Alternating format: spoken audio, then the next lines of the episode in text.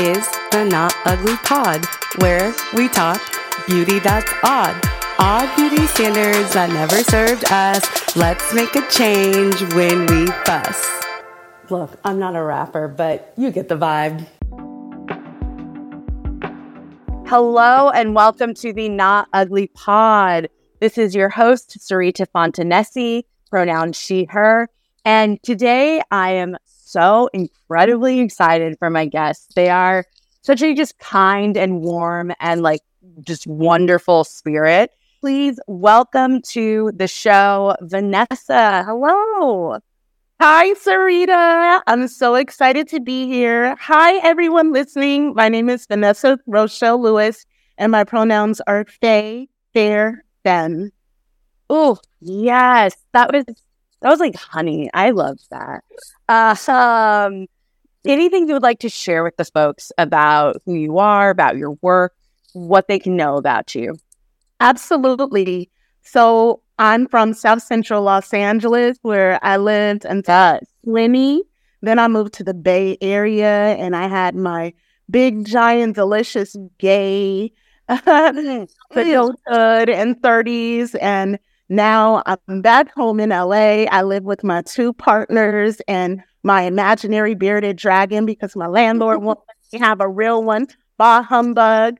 Uh, research that I do is researching ugliness. I research ugliness. I think about how the concept of ugliness impacts humans, impacts our relationships with ourselves, with other people, where it came from, why it has such an impact, how it's related to other systems of oppression, how maybe this idea of who is ugly and who is not ugly is its own system of oppression. It means to reclaim ugly. And in my work, ugly stands for uplift, glorify, love yourself, and create a world where other people can as well. So how are we reclaiming the parts of ourselves that have been uglified by other people or mm-hmm. nation? How are we loving those parts of ourselves? How are we uplifting ourselves? How are we glorifying ourselves with the same potency that some people may glorify their deity? You know, ooh, like ooh, yeah. In my life that I was, I sometimes loved Jesus more than I loved me. And I can't touch Jesus. I don't know what Jesus smelled like, but I know what I smell like. And I like it, shower or not. So, yes, yes. That really like touched a spot. Thank you already for having me and for like doing this beautiful work. Yeah. Look, I very similar to what you were talking about, you know, reclaiming ugly. I hit a point in my life where I was just like, I am sick of not liking myself. Yeah. Like, I'm over it. Yes. This isn't fun. This isn't regenerative. This isn't getting me any closer to the successes and joys that I want in the world. And who benefits from me not liking myself? I don't like them. Why would I want to do something for that system to, like, thrive? So That's I, like, really started to take a look at, you know, what would it be like if I was just kind to myself? Yes. And and I think that I think that that right there is the foundation for like the social change that I'm craving. Like people just being kind to themselves means that most likely they're going to be more kind to the people around them. And I'm Absolutely. talking about strangers. I'm talking about compassion for yourself leads to compassion for your loved ones. Leads yes. to compassion for that person you have a so-so relationship with at work. You know, mm-hmm. more compassion for that person that disappointed you. One of the most important parts of reclaiming ugly is remembering that it's not only uplifting, glorifying, loving yourself, but creating a world where other people can do that as well. I don't think that people are just inclined to dislike themselves or just inclined to perceive themselves as less than.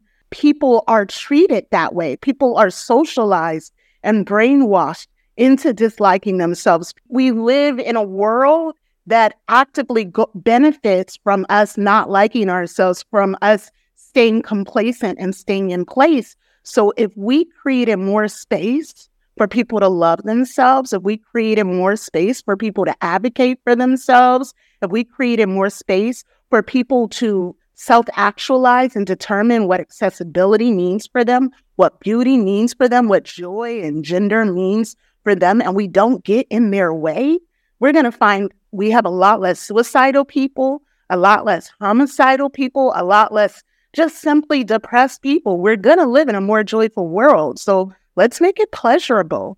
Oh, yes. Like, I am like lit up right now because, yes, like it's one of those things, I say this a lot, of simple and easy are not the same. And, and we need to be mindful of that, because it really is this simple of be kind to yourself, be kind to others, right? Like dismantling the systems and things that make us want to be unkind to ourselves and others. But that does not mean that that work is easy by no stretch of the imagination.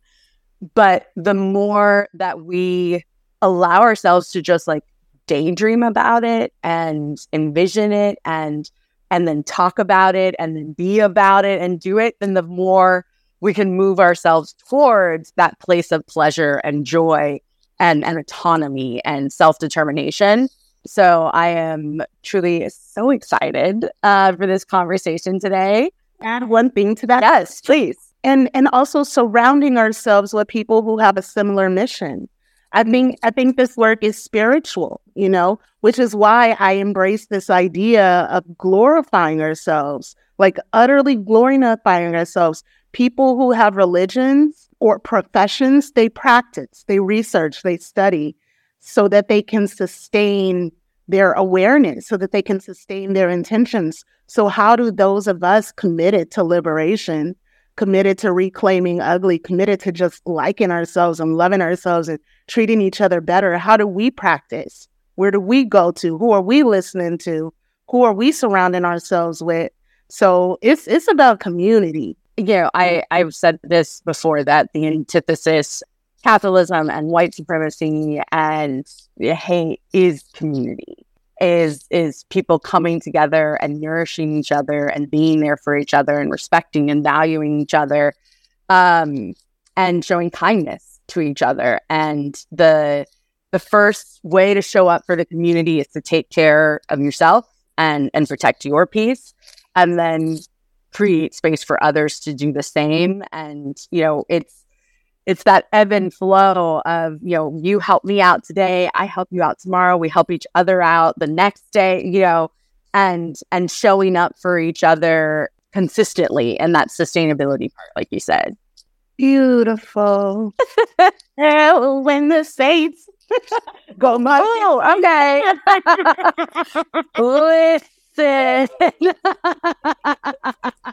Now listen, you know, I grew up going to church in the South, so I'll pull a fan out real quick and we'll be there. Yeah. Yeah.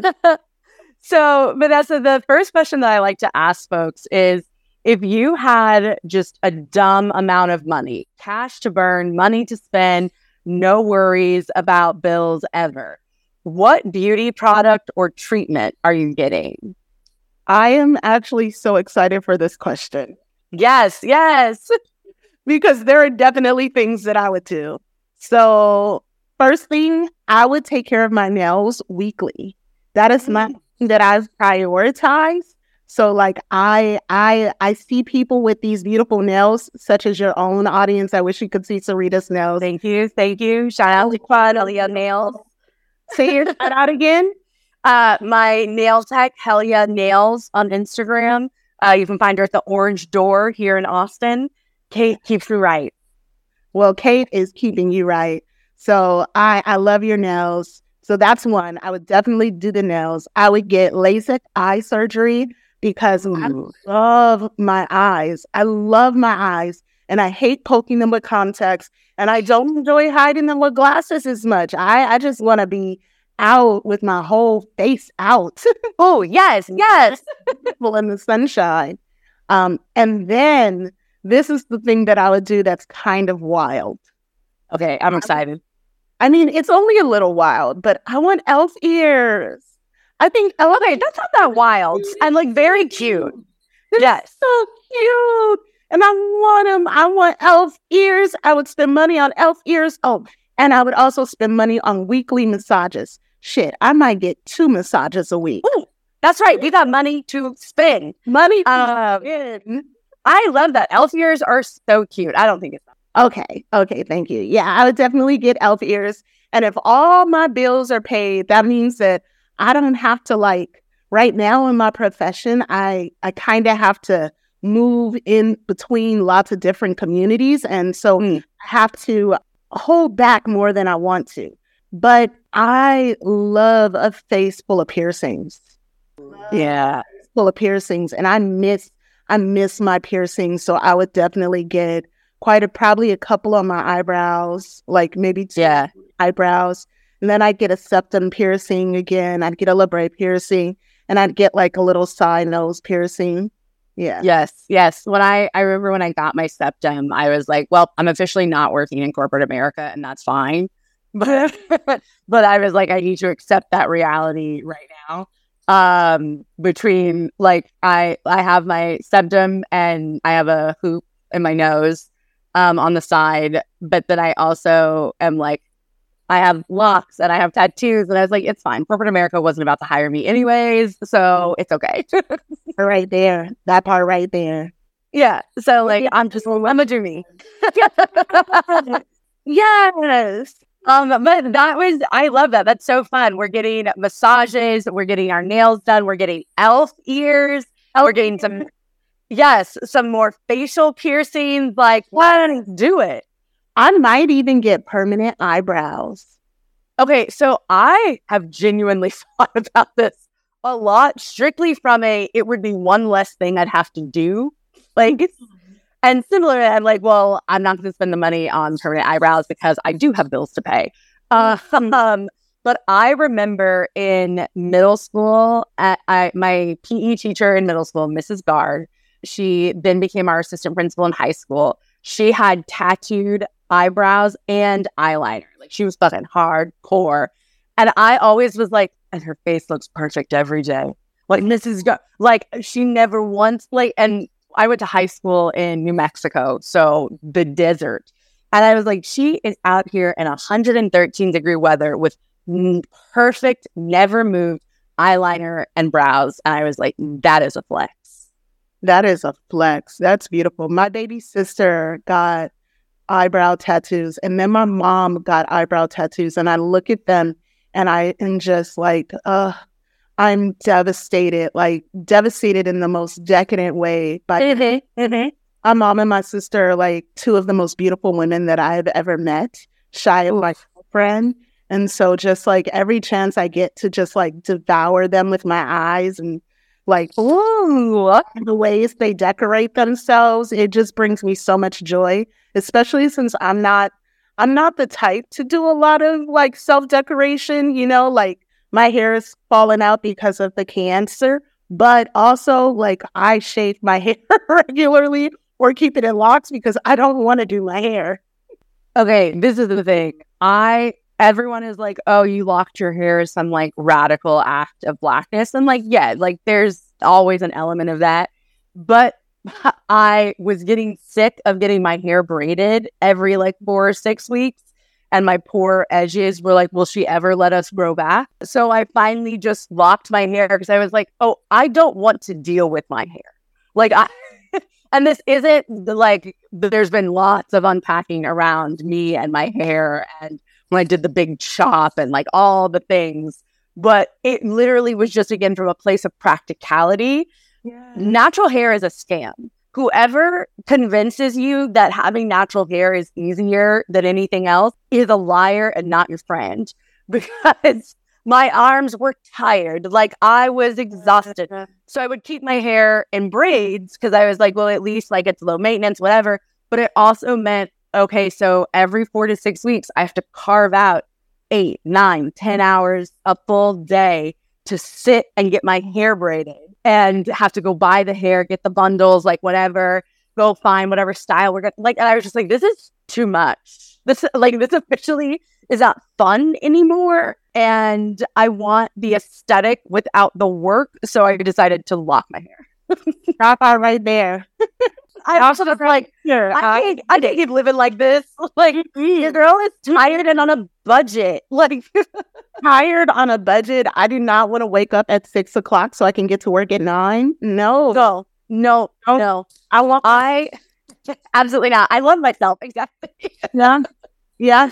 And that's one of the things that I think about when I think about kind of compulsive beauty and the compulsive beauty standards that are put on all kinds of people with all kinds of bodies and genders. Yeah. It's not only expensive, but it's time consuming. Right. It's time consuming. It's another responsibility. And there's, and, and it's hard, right? Because we live in a world where to access certain resources, you sometimes have to navigate certain expectations. Right. And, and projections. And people will put so much on you based off of whether you're wearing makeup or not, whether your hair is quote unquote neat or not, based on whether your clothes have stains or not, right? And these things, right. they they had absolutely nothing to do with who we are, right? And right, we contribute to our relationships or to our professional setting. I'll never forget when I got written up. I used to be a community college teacher, and my assistant wrote me up because she felt like my dress was too tight and it showed she had visible belly outline, and that it would. Sorry, the issue is visible belly. Yes, and that it would be inappropriate for my grown adult students, and they would not be able to learn. My students were excellent; they were outstanding. It was just body policing, body shame. Sorry. Her stuff around my body had absolutely nothing to do with what kind of educator I was. I was a fantastic educator. And maybe, just maybe, maybe somebody came to school more re- frequently because they enjoyed that video. Right. First of all, give them something to look at while I'm talking about them. Like, never had a problem.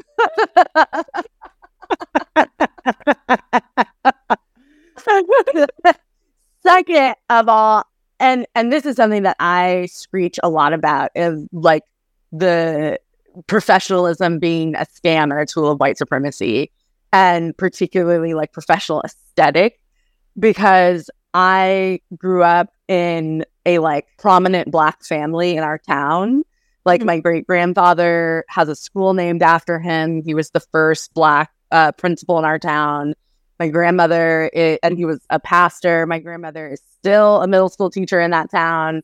And, you know, like I, I grew up, once I, we moved from Houston to New Mexico and moved to this town, I was in the public eye, whether I liked it or not. And like, you know, a lot of people knew me before.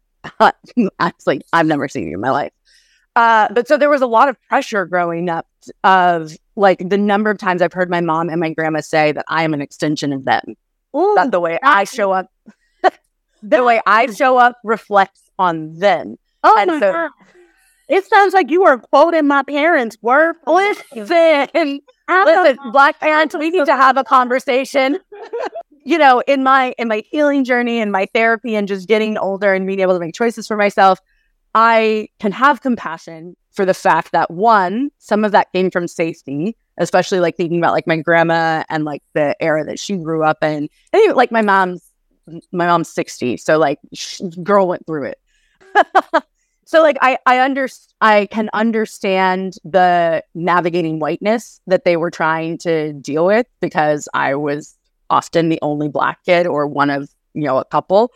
And also, I see the trauma that they were projecting onto me, that I was internalizing, that I've had to spend a lot of money on to undo. But like, I, even, even as an adult, I still catch myself in moments of like, ooh, if I go out like this, like, what are they going to say? Like, what, who's going to be mad at me? Like, who's going to be upset, offended, whatever. And to your point, people have already made so many decisions about me before I've even opened my mouth, done anything. Uh, oh, yeah. That, like, no matter what I'm gonna, no matter what I do. So, like, I have to make the choice. And I have, and I say make the choice because it is a an active process to say, fuck them. Like, fine, you decide what you want for me. And that means I'm, I now can have a, I can find a freedom in that to show up however I want, whenever I want, in the ways that I want, because regardless of what I do, you've already determined X, Y, and Z thing about me. And I and I recognize that there is some privilege in that. Like, right, like I have a master's degree and I like, you know, hold a director title. Like, like I'm at a place professionally where like I can kind of get away with it. And I work in a field that, you know, isn't isn't like I don't work in corporate. And also, even in my personal life, though, like I very much am, I don't want to spend time around you if I'm going to have to work. Like, okay. There's a difference between like maintaining relationships, right? Like there, there's that, which is valid and real. But if I'm going to have to work just to be in your presence, to be accepted, no, thank you. I'm over masking. I can't mask. I'm done. I'm done. I don't have the capacity to mask. I just want to be free. I just want to be free. Yes. I also love that you're in, um, drink a little bit of water. In it. We stay hydrated here at Now That We're On. I have three beverages surrounding me at the moment. Oh, nice. So what I was going to say is I love that you're an executive, you're a director in your field, because that means you're creating that environment for the people who work alongside you.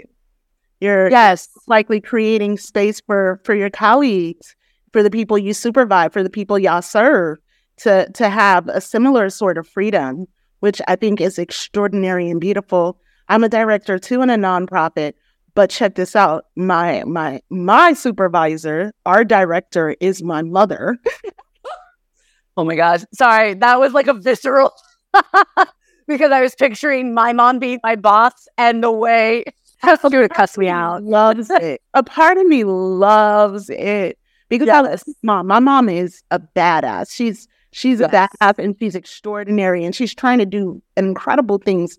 We recently had, uh, my little sister recently gave birth to a baby. He's one year old now.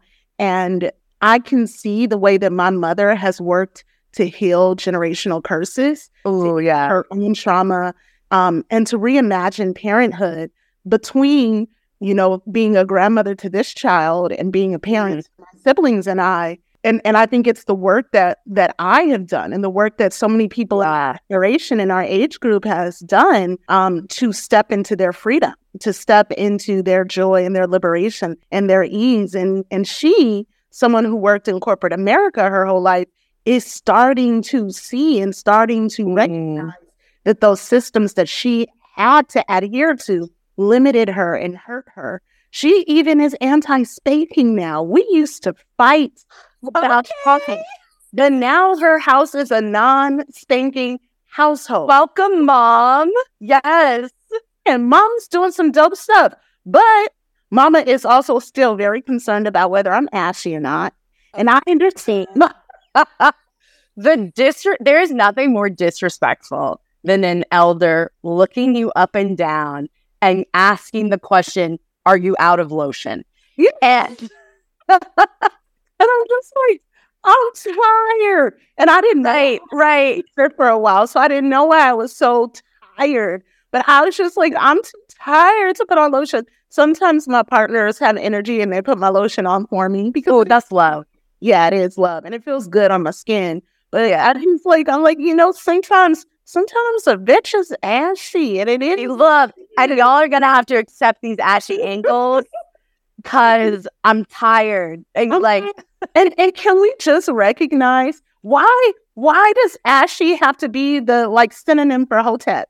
Why? Why? Like I just proudly proclaim sometimes that I'm ashy without people thinking that I don't believe slavery was real. Oh, I'm weak because yes. I am ashy simply because I took a shower and I was running late and didn't have time to like lather myself up. Yeah. Not because I believe Black people were the first people in a super toxic way. Like, oh my God. or, or my favorite, I'm in California, so sometimes I just go to the beach, you know? Right, right. Go to the beach and get in water and then, you know, I don't want to put lotion on after the beach. I want to take a shower first. Yeah, it's summertime. I'm in the pool. Like, when no, no, no. Of course, of course. So I'm like, let's just, let's give each other a little bit more grace. Yes, yes. The flip side with my mom being my boss, like, it's hard for me not to want to look pretty for my mom. Like, of course, she yeah. pulls at me whenever, like, she likes my outfit or my makeup or my hair. She will just coo. And I, like, when she starts cooing, I feel like Sailor Moon. Like, I am elevated. I guess. Circles. My grandma came to visit earlier this year.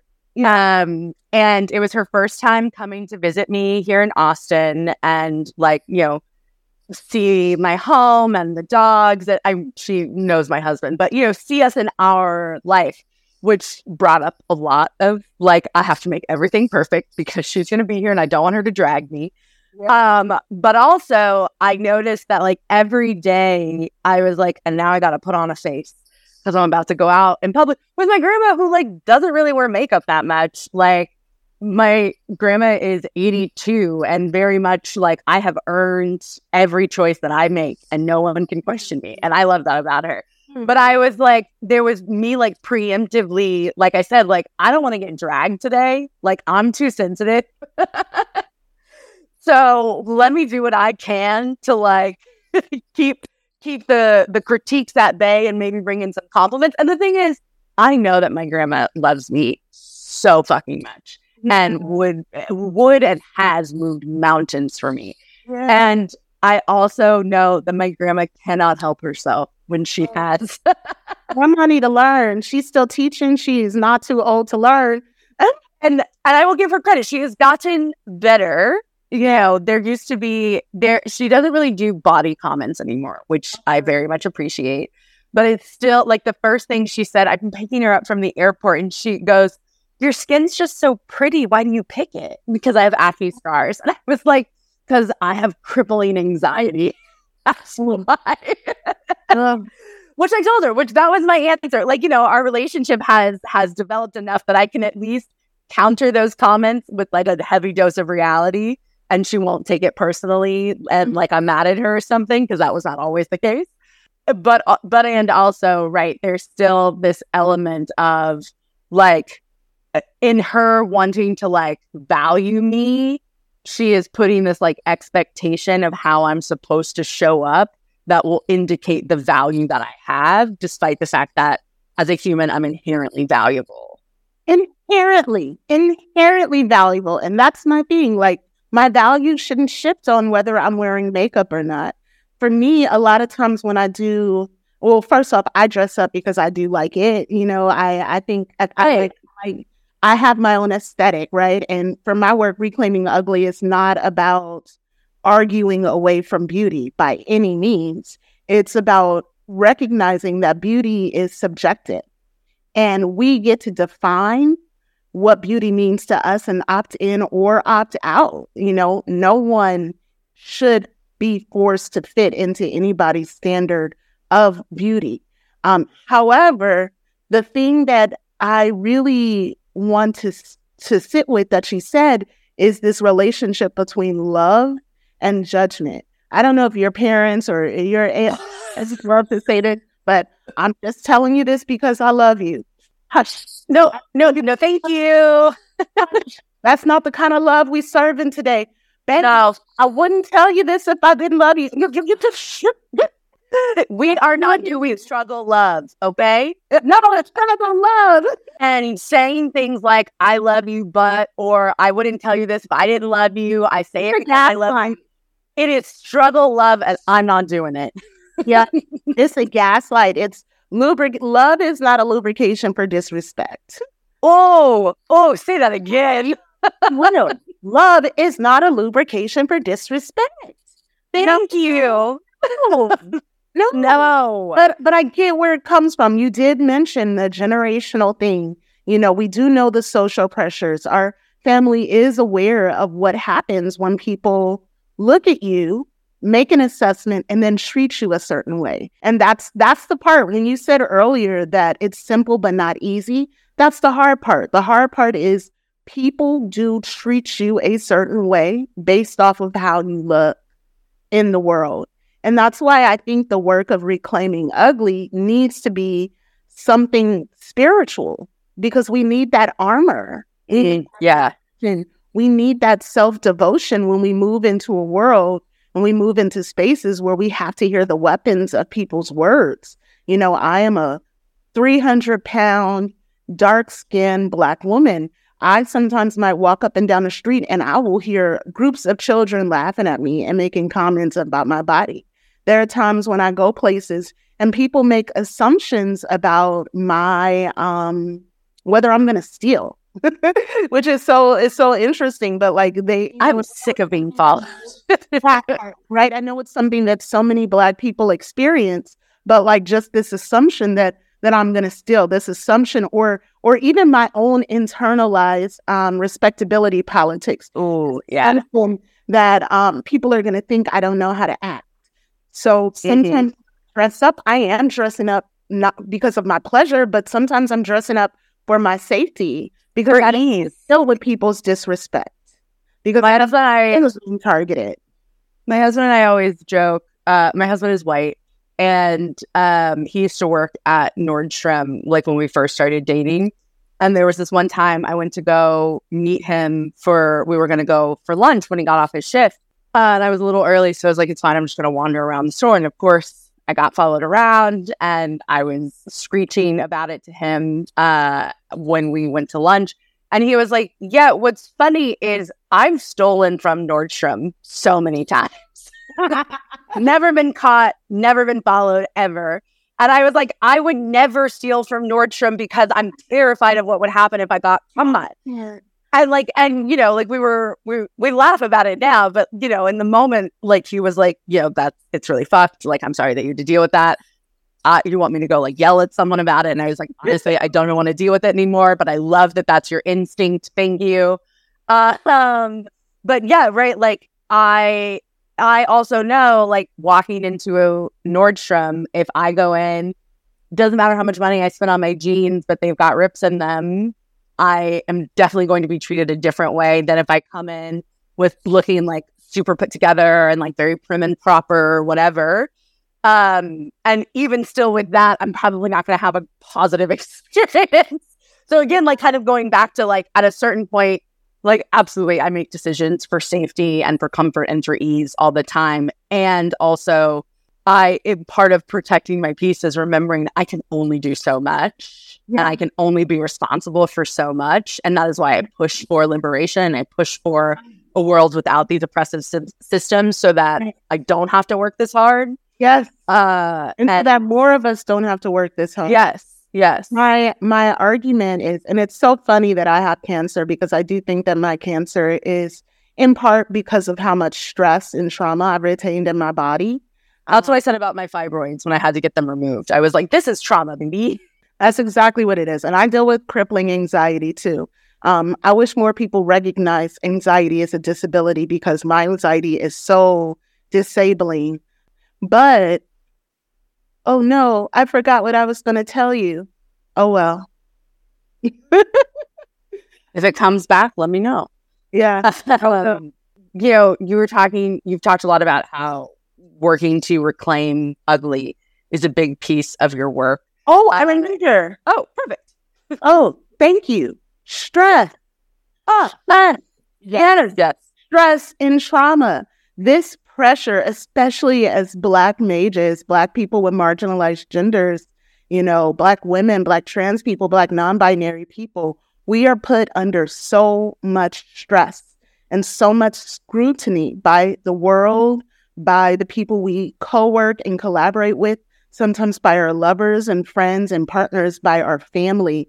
Um, and it's killing us. Stress is killing us. It's killing us in the form of cancer, in the form of diabetes, in the form of addiction. It is killing us. And I think that reclaiming ugly, choosing to divest, choosing to surround yourself with a force field and a fortress of love, and a community that's going to reinforce that love is one of the things that's going to protect us. It's one of the things that is not only going to protect us from like stress that kills us, but it's going to be the thing that elevates us out, that heals us. Yes. Us, you know, and right now with cancer, I, it's it's such an interesting experience because even though I talk about uh, reclaiming ugly, I talk about beauty, I talk about these things and I try my best to practice them. I don't always succeed, right? I don't always. I'm not, human. I'm human. I'm not always able to keep those voices at bay. I'm not always able to not make unfair expectations on myself.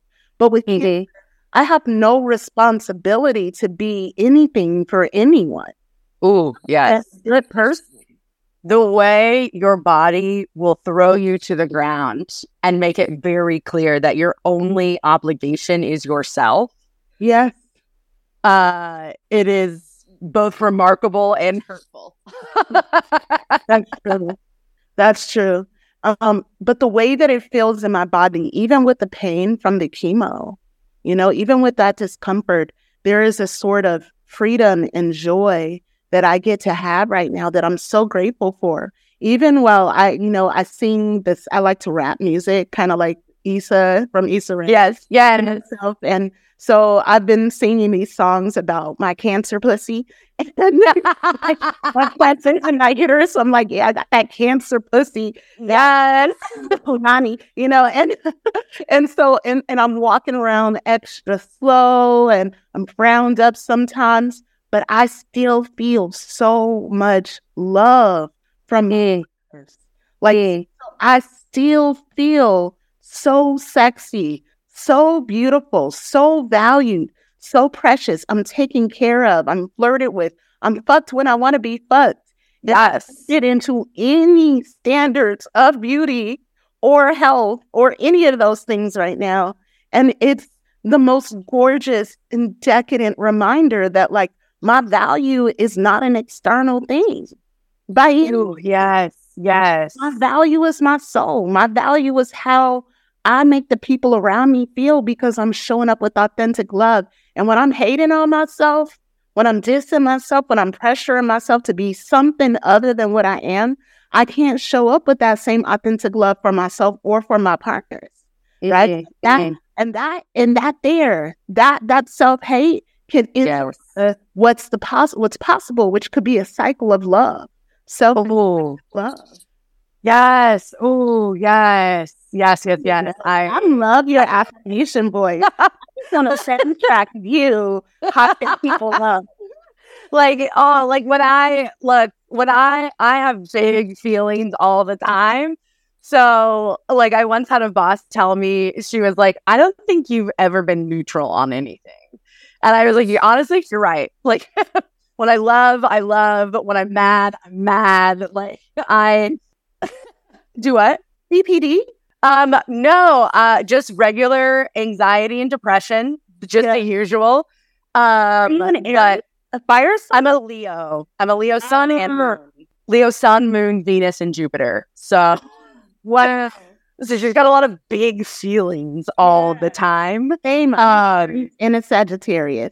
Ooh, okay. So you get it. Like, I get it. I like get that roaring fire that yeah. is just constantly in your belly. That, you know, there are days that I'm grateful for and days that I am parched. Like, why are we like this? Hello, dragon. uh, yes, yes. But, like, you know, with all of that in mind, I wonder, what does beauty mean to you? Mm, beauty is fun. And and when I think of, I come to this quote, I actually can't say the quote word for word, but the book, The Color Purple. Okay, I'm there. I'm with you. Okay. So Celie asked, should, you know, if you be- if she believes in God, if God is real, right? And so Shook says, come with me, let's go for a walk. And they go outside, they go on a little walk. And Shook points at a purple plant, plant with purple flowers. And Shug says, that right there is is what God is for me. And it's an example of what God has created. And honoring God means honoring the beauty of this plant, being present mm-hmm. enough to absorb the beauty of this plant. So for me, beauty is a choice. It's choosing mm-hmm. to see and recognize and engage with what you define as beautiful. It's not objectifying people or objects. It's not pushing people into standards or categories based off of what you've been taught beauty is, but really moving at a pace where you can slow down and enjoy like delicious combination of features and characteristics that people are, that nature is, that life pre- presents to us. Beauty is fun, right? Beauty is having fun, experimenting with colors, experimenting with clothes, experimenting with hair. Beauty is how we treat people, you know, like being kind, being sweet. I'm I'm a fan of sweetness, you know. I love a sweetheart. And I'm going to choose a sweetheart over someone who is stunningly glamorous any and every day because I want that sweetness in my life. My health won't let me eat sugar. So let me eat up. I gotta get my sweets where I can, okay? No. So like, like look, and we get to yes. choose, recognizing that we get to choose. Oh my God! But I gotta know. You can't ask me that question without telling me your answer. I know you probably shared it a million times. I actually don't know if I have. I realized oh. uh, like because I'm so used to being on like the asking side. Um, I mean, I talk about it, but I don't know if I've ever explicitly like given an answer. But yeah, I think for me, beauty, it is a feeling more than a like tangible thing. And I I find beauty in, similar to what you were saying, those moments of calm and in, well, not even necessarily calm, but in stillness and presence. And like, I find it beautiful when my husband is on like a deep dive about something and really wants to share oh. and like kind of info dump. Like I info bloom. Like, that's what we say. Yeah, info bloom. Info bloom. Yes, yes. Yes. I love that because it's, for me, beauty and like passion are very connected. Oh yeah. And you know, the things that, that excite, the things that in like create curiosity, like yeah. that is really important to me about, and like that is part of beauty. And similarly, like, you know, there are objectively beautiful people based on a myriad of of standards and ideas and whatever. And also like an ugly personality is very real. Yeah. And and a non-beautiful personality is very real. So yeah, like I I also think beauty and like magic are synonymous. Yeah. Like the the like finding magic and like wonder in the world, like that's really beautiful. I feel beautiful when when I dress up, but also just like like this is everyone, you're gonna get to learn a lot about me in this moment. In our in our room, if you are sitting on the toilet, you can see the mirror on my vanity as you stand up. And there are times where I'll catch myself in that mirror. You know, like going to the bathroom isn't really beautiful, but I'll catch myself in that mi- mirror and be like, "Ooh, okay, hello."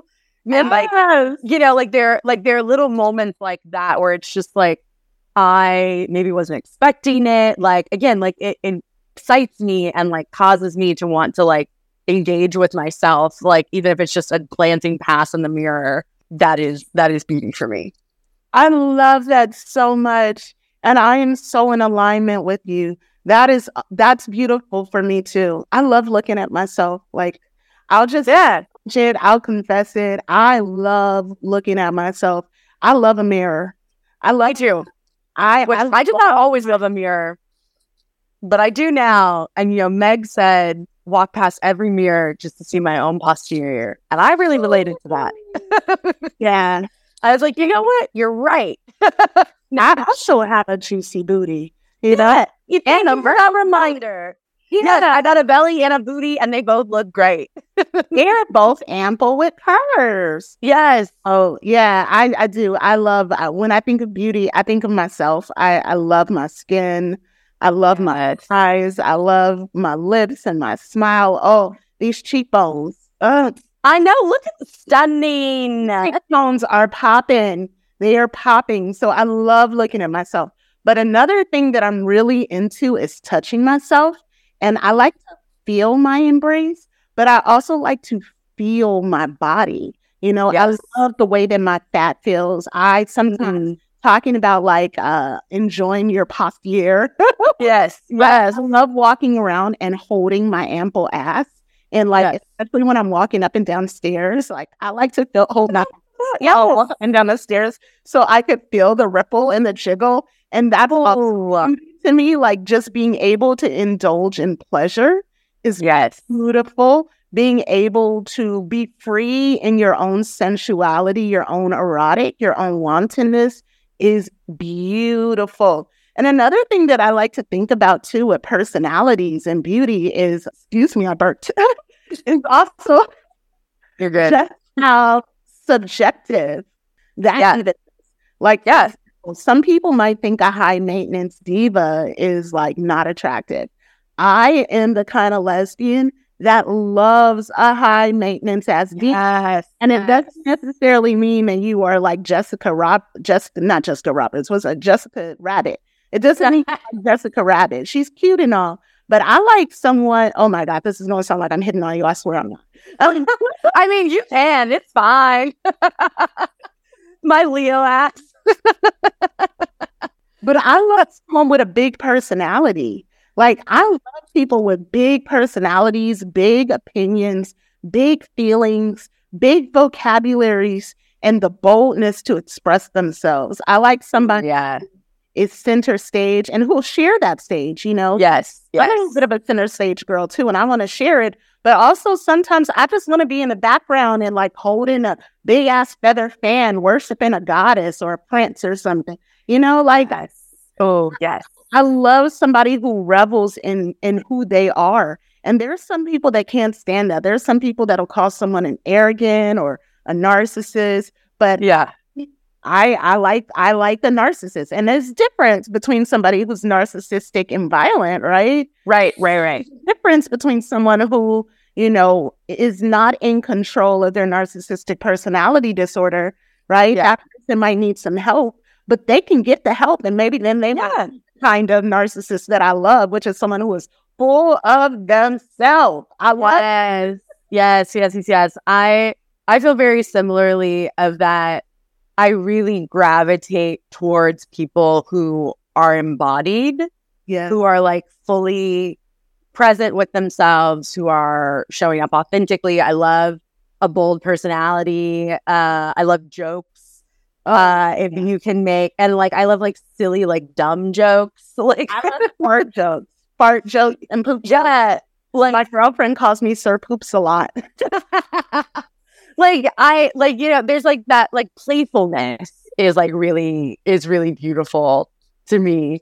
Um, and, you know, thinking about how like you have gotten to this place of how you understand beauty, I'm curious, how has your definition of beauty changed over time? Well, okay, so I have two answers. One is I don't think that I ever had a definition of what was beautiful for myself because I grew up being told that I was ugly. Um, okay. Yeah. And because I grew up being told by my peers that I was ugly, I was always fighting to argue that there was no such thing.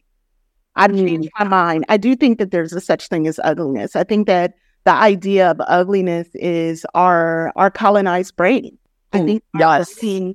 our, our imaginations have been colonized, and we don't have words for people, so we use ugly. But in reality, I, I think that there are not ugly people. I think that there are people that need help.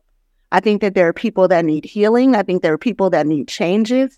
I think that there are people who have been deeply dis- dis- disadvantaged and disenfranchised, and you can see it, you know. Mm-hmm. I, I think there are people that are hungry. I think there are people that are addicted. I think there are people that haven't had the same resources to take care of their bodies the ways that others have, or get rest the way this, that others have. But I don't think that they're ugly people, you know. So that that has been a thing that has shifted for me, is is this understanding of what ugly is and what ugly is not. And there was a period of time where I might have thought that someone was ugly, you know? Yeah. So that's the thing that I'm glad that has changed. But I'll also say that one of my friends did call me out maybe about eight or nine years ago. Yeah, maybe about eight, seven years ago. She noticed that almost everyone I was dating was lighter skin, was skinny, mm. and was like what she called a pretty boy nigga. She was yeah. like, I'm tired of you bringing me skinny, light-skinned, pretty boy niggas over to my house. I'm like, I'm out here. Oh, shit. Oh, oh, Lord. Oh, they look like a female genuine. I need to work on this. I, you know, genuine. I will say, I will say, you know, when I, when I shifted that and I started looking at people whose bodies, whose facial features, whose lived experiences reminded me more of myself, my love life started to change drastically. They started, it started to become more pleasurable. Um, yeah, become less violent, more equitable, more safe, more, more safe. Um, I started to feel more actualized and at home in my relationships. So while I didn't have a concept of beauty for myself, I think I was still oriented towards what the world told me I right. was to date. And I'll never forget it. You know, my first relationship was an abusive relationship. It was with another Black woman, but, you know, mm-hmm. she was very g- gorgeous in, in a traditional sort of way. Thin, green-eyed, you know, light mm-hmm. and um, sweet as a friend. We were friends first, and she was sweet as a friend. But then as a partner, she was very abusive. She was yeah. possessive. She was aggressive. She thought that I was always flirting with people. She was always scared that I was going to leave her for a white woman or a man. And sometimes when I sparkled a lot in public, she'd get so mad that she'd come home and trigger warning for violence.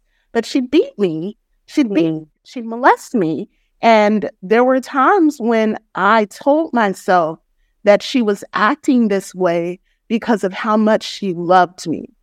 And if somebody yep. like her loved me to this amount of irrationality, I must be beautiful. Yeah. So I was validating and justifying my beauty or trying to prove myself beautiful in a horrible way. And then when I broke up with her, I briefly dated this other fat, dark-skinned Black femme. And, you know, I wasn't ready to date yet. Um, I wasn't ready to be sexual yet. I was still just in my feelings from this breakup because it was a seven-year relationship. Yeah. But I ended up, you know, having sex with her. And it was, at the time, one of the best sexual experiences of my life. Mm. It was so good. And I was so confused because I didn't want to go there at the time. I was so confused because I wasn't sure what I wanted. But I also, there was this part of me that really wanted her.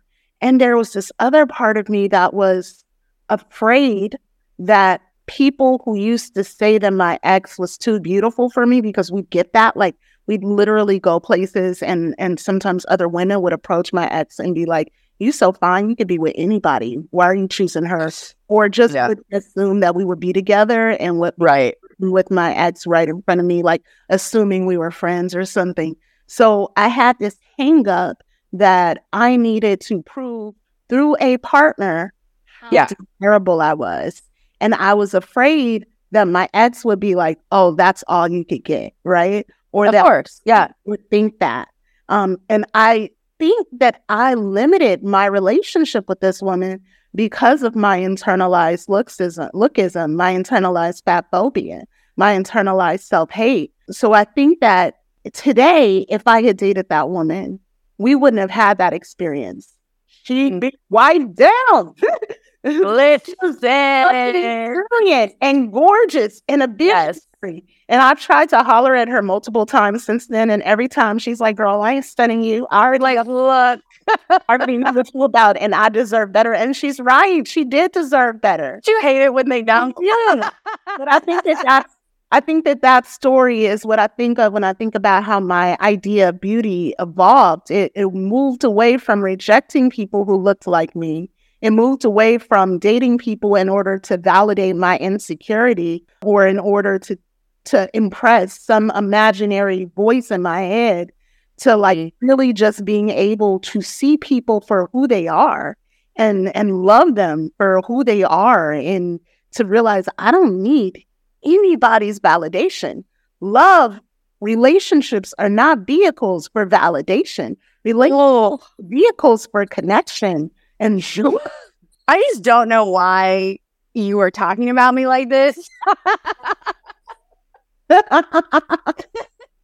You know, like, I resonate so much with what you were saying, especially about relationships being this vehicle for validation.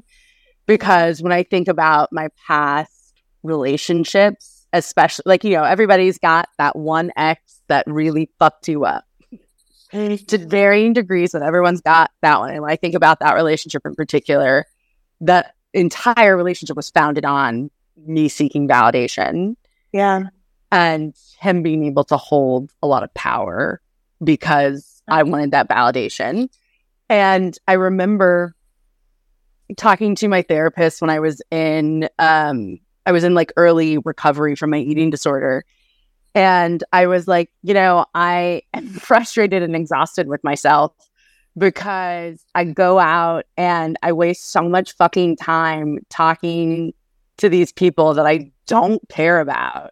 And I don't actually want to be talking to you, but I'm desperate for the validation.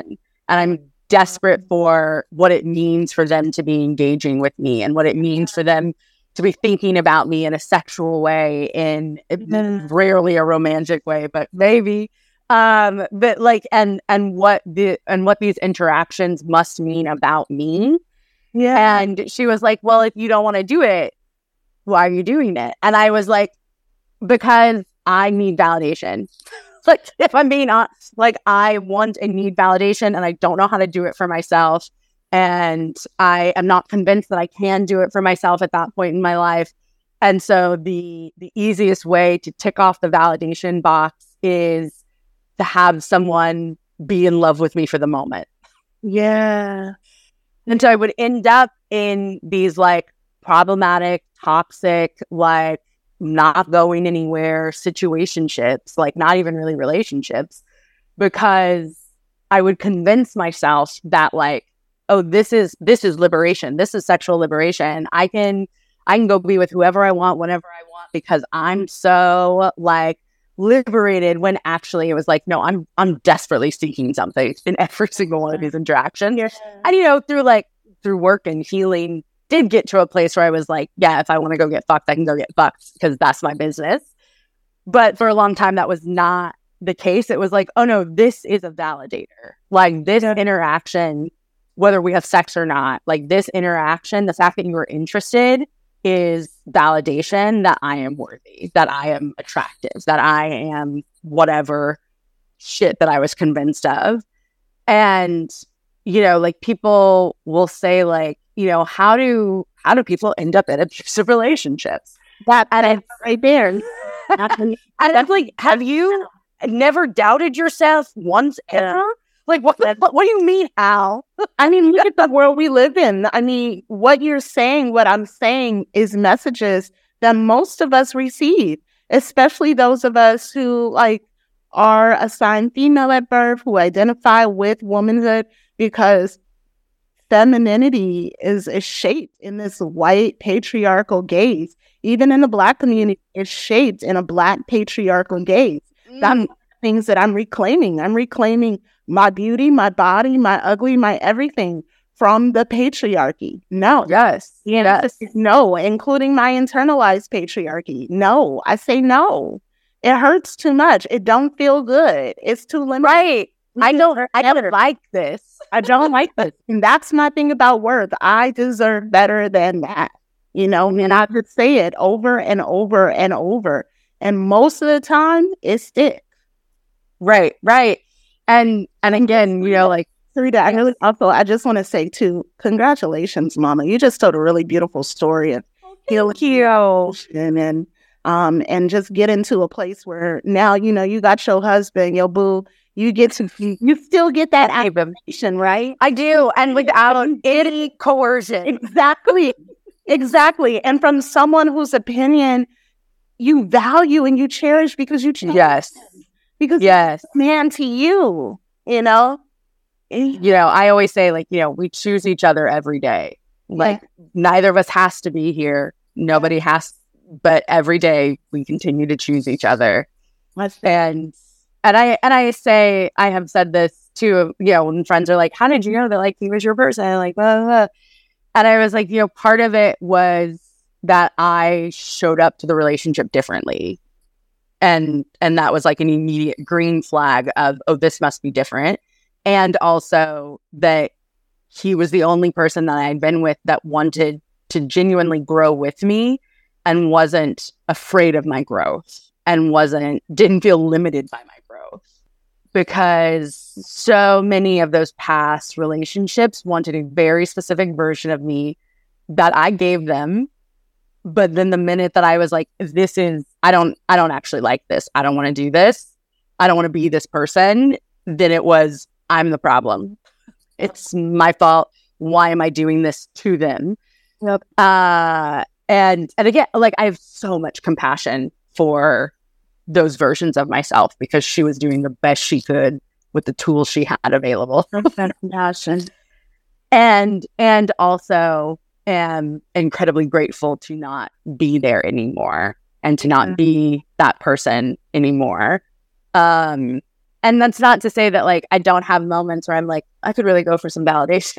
Like, but I am one in a healthy relationship where I can just turn to my partner and say, I could go for some validation and get it. And it's just that simple.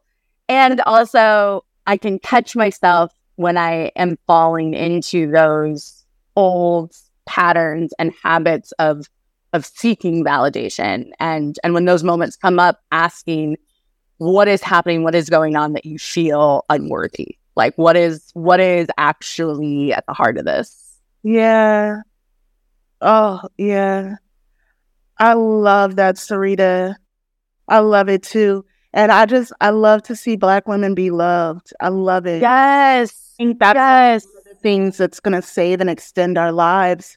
So, really, you know, and, and loved, whether it's romantic, loved in our friendship circle, loved by the absolutely create and collaborate with, loved by our family, you know, and loved by ourselves. So I love it. Yes. Yes. Girl, I'm tired. You know, this cancer, the right. I, I don't got energy. I can't I can't be moving like I used to, okay? Yeah. I'm tired. I think we have to wrap it up. Yes, yes. I will. So there are two questions, and you can choose to answer either, none, whatever feels good for you. What makes you question your beauty, and what or who makes you feel beautiful? Mm. Well, I'll definitely say who makes me feel beautiful. I think I've done a really good job choosing people, you know? Mm. Like, not just my partners who are extraordinary and they definitely, definitely make me feel beautiful, but my family, like the work that my mom and my sister are doing with their own Black feminism and self-love inspiration means. And when I'm with them, most of the time I feel beautiful, you know, and then my other kinds of partners, my dear friends, the family, yeah, eating it. The people that I've chose, the people that have stuck with me for the last twenty years that I've been an adult, they make me feel beautiful. You know, these people are fighting for me. Like my loved ones are creating a fundraiser, you know, to help navigate cancer. And they keep me out of the conversation. I'm not there for oh, less. I'm not yes. for any of the coordination. I don't have to do the promotion. They are like, let us take care of you. Your job right now is to stay the fuck alive, bitch. Heal, yes. rest, relax. That makes me feel beautiful. And that makes me feel beautiful in a way that has absolutely nothing to do with my physical person and everything to do with the work that I've done to be the kind of human being that I am. You know, like I know that I have these relationships because I attract damn good people and I attract yes. damn good people because I'm a damn good person. Yes. Make me feel beautiful. Like even my most recent ex, who is still my friend, we are good friends. I love them. And I look at them and I talk to them and I'm like, you have the most beautiful soul that has ever existed. You are my sacred, sacred Eddie. And to know that you love enough to spend five years of your life with me, like Oof. That makes me feel beautiful. Like you're an incredible human, you know? So so that's what makes me feel beautiful, my loved ones. Oh, and what also makes me feel beautiful is the fact that I wrote a book. Right. Yes, yes, yes. January, okay. Which that is perfect. Uh, anything that you would like to share with the folks about you, your work, how they can find you, where they can follow your incredible work. Yes. Here, I am going to pull up some stuff right now. Um, Beautiful. So, thank you. The book is called Reclaiming Ugly, a radically joyful guide to unlearn oppression and uplift, glorify, and love yourself. By okay, the- come on. Yes. Yes. And then the, the little subheading is called Revolutionary Stories, Tools, and Theories for a Liberated Life. So when I read there. that book, oh, thank you. Every I'm there. Read it or review it or go through another another editing cycle. I just I just feel so proud of myself. Like, yes, it's a beautiful book, and it has such big heart in it. And I really feel like reading it feels like being wrapped up by a hug, you know, mm. stimulated creatively because my background is poetry and creative writing. Like, it just, I'm proud of it. And to know that, like, I created this and, and that my editors and publishers supported me to craft it so beautifully, that, like, that's beauty right there. And that has, when when people interact with my work and they like it, like, oh, Black Fae thriving. I'm here for it. I cannot say thank you enough for coming on and doing this interview with me. I, my like spirit feels so incredibly uplifted, and I'm so grateful. Um, I, I can't say thank you enough. Oh, I can't say thank you enough for like being with me and being patient with me. And I just, I, I, I love it. I loved every second of it. I'm so happy we got to talk. I, I hope that if I'm ever in Dallas or if you're ever in L A, we can link up. Yes, yes. I feel like we would vibe. I feel like we would oh vibe. We'd have a great time. Yeah. Yeah. I have no doubts about it. Around being anxious and watching T V, I'm still down. Yeah. Oh, yes. Yeah. You know what I'm really good at? Being anxious, watching T V. Well, that is a wrap, y'all. As always, you can find the show at not ugly pod wherever you listen to podcasts, on all the platforms, and you can find me, your host, at Serita Fonta on all the things as well. And we'll see you next time. Bye. Bye. Perfection. Absolute. That was the end. Go tell a friend to listen to the Not Ugly Pod. Look, I'm still not a rapper.